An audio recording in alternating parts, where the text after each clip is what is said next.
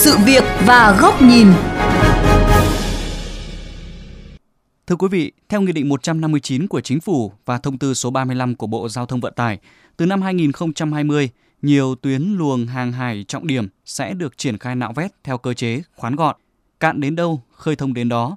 Thế nhưng, đến nay cơ chế này vẫn chưa được triển khai. Đâu là nguyên nhân?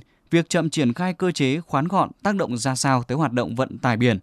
Mời quý vị và các bạn cùng phóng viên Hoàng Hà tìm hiểu nội dung này qua chuyên mục Sự việc và góc nhìn ngày hôm nay.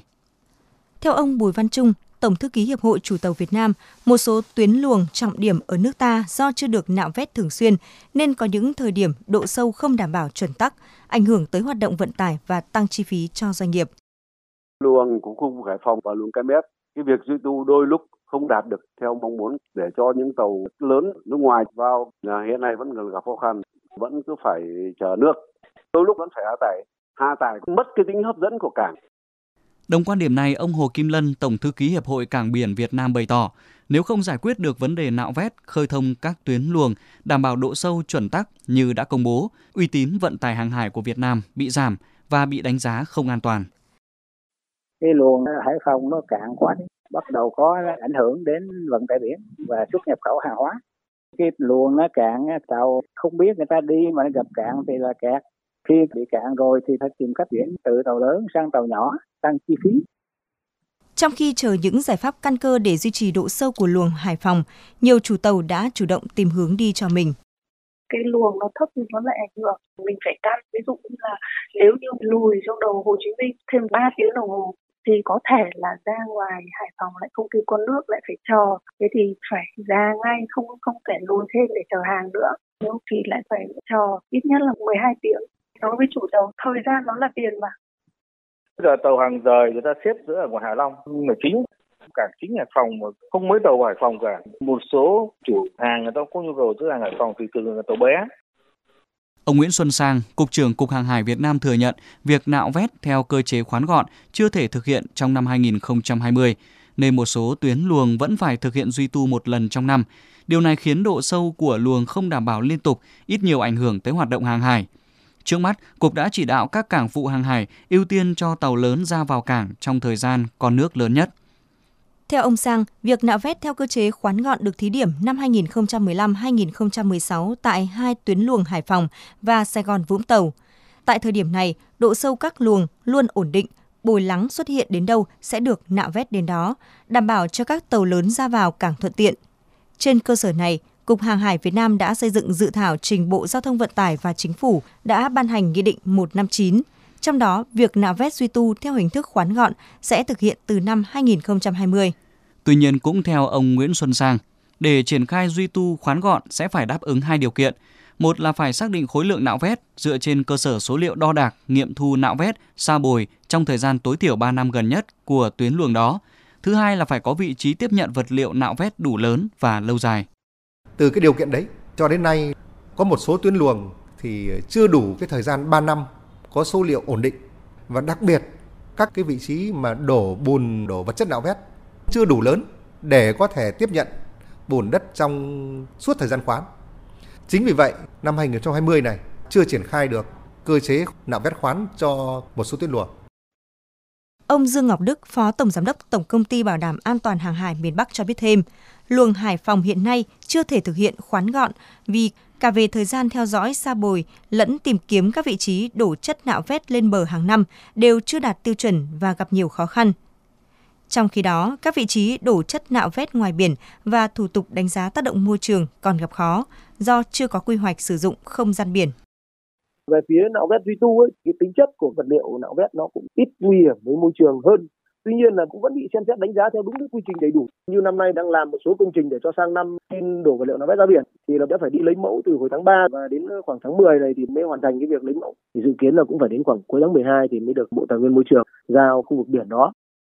Lý giải vấn đề này, ông Nguyễn Thanh Tùng, vụ trưởng vụ chính sách và pháp chế, Tổng cục Biển và Hải đảo Việt Nam cho rằng quy định về nhận chìm chất nạo vét ra biển đang dựa trên công ước Liên Hợp Quốc mà nước ta là thành viên và luật biển năm 1992 được quy định chặt chẽ tại nhiều văn bản pháp luật.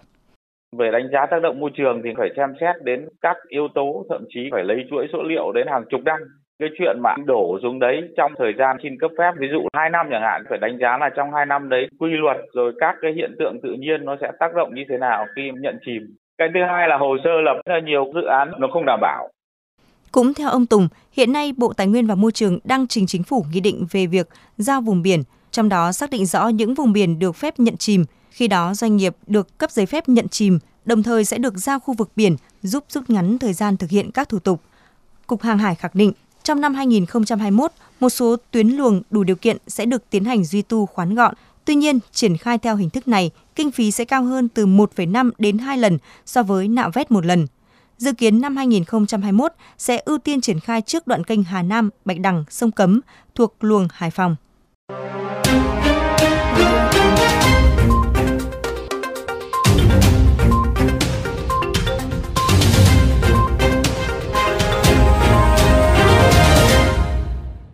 Thưa quý vị và các bạn, kết quả từ việc thực hiện thí điểm nạo vét theo cơ chế khoán gọn trong 2 năm 2015 và 2016 cho thấy ưu điểm lớn nhất của cách làm này là tuyến luồng sẽ được duy trì bảo đảm chuẩn tắc liên tục, loại trừ hiện tượng xa bồi làm độ sâu tuyến luồng bị suy giảm. Thế nhưng, khi triển khai chính thức cơ chế này lại vấp phải nhiều khó khăn, từng dự án phải ăn đong trong việc tìm kiếm vị trí đổ chất nạo vét. Nhiều thủ tục đánh giá tác động môi trường ngoài biển còn dườm già khiến việc duy tu luồng chưa đảm bảo. Theo quy định của Luật Tài nguyên Môi trường Biển và Hải đảo, việc nhận chìm ở biển chỉ được thực hiện khi cơ quan quản lý nhà nước có thẩm quyền cấp phép để đảm bảo hạn chế tối đa ảnh hưởng xấu tới môi trường, hệ sinh thái biển. Vật chất được nhận chìm ở biển phải đáp ứng các điều kiện theo quy định và việc nhận chìm ở biển phải được quản lý, kiểm soát chặt chẽ. Đặc biệt, sau một số vụ ô nhiễm nghiêm trọng tại dự án nhiệt điện Vĩnh Tân hay Formosa, việc đánh giá tác động môi trường đối với các dự án nhận chìm cần phải được đánh giá cẩn trọng hơn. Hiện nước ta có 281 bến cảng với tổng công suất trên 550 triệu tấn một năm. Để phát triển cũng như bảo đảm hoạt động của các cảng biển, việc nạo vét duy tu luồng hàng hải phải thực hiện thường xuyên phục vụ tàu thuyền ra vào các cảng an toàn thuận lợi. Cùng với đó, nhu cầu về vị trí đổ chất nạo vét trên bờ và nhận chìm các chất nạo vét xuống biển là rất lớn. Cạnh những tác động tích cực thì hoạt động nạo vét nhận chìm ở biển có nguy cơ tác động ảnh hưởng tiêu cực đến môi trường, hệ sinh thái, đa dạng sinh học và các hoạt động khác trên biển nếu không được quản lý, kiểm soát chặt chẽ. Để quản lý hoạt động này, chính phủ đã có nhiều quy định. Tuy nhiên, quản lý hoạt động nhận chìm ở biển vẫn là lĩnh vực mới. Việc triển khai thực hiện vẫn còn những khó khăn vướng mắc và hạn chế nhất định.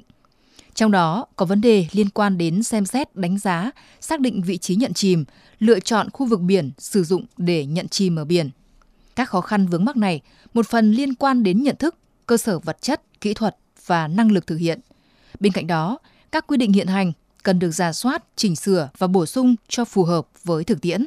Đặc biệt, cần ban hành một số quy định cụ thể nhằm rút ngắn quá trình làm các thủ tục về môi trường đối với công tác nạo vét duy tu để phù hợp với tính chất hoạt động bảo trì thường xuyên liên tục.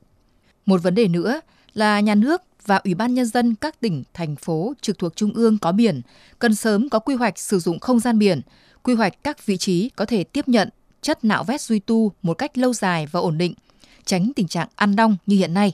Đồng thời điều tra đánh giá xây dựng phương án xử lý chất nạo vét, xem xét ưu tiên việc sử dụng chất nạo vét để săn lấp mặt bằng công trình ven biển, chống sói lở bờ biển. Hàng năm sớm công bố các địa điểm đổ chất nạo vét thuộc phạm vi quản lý. Có như vậy, công tác nạo vét duy tu luồng hàng hải theo hình thức khoán gọn mới sớm được triển khai, mang lại hiệu quả cho nền kinh tế.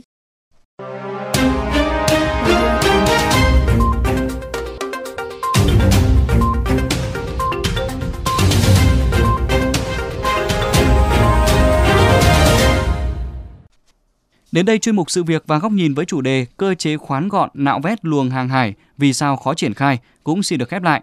Quý vị và các bạn có thể theo dõi lại nội dung này trên website vovgiao thông.vn, nghe qua ứng dụng Spotify, Apple Podcast trên iOS hoặc Google Podcast trên hệ điều hành Android. Cảm ơn quý vị và các bạn đã chú ý lắng nghe.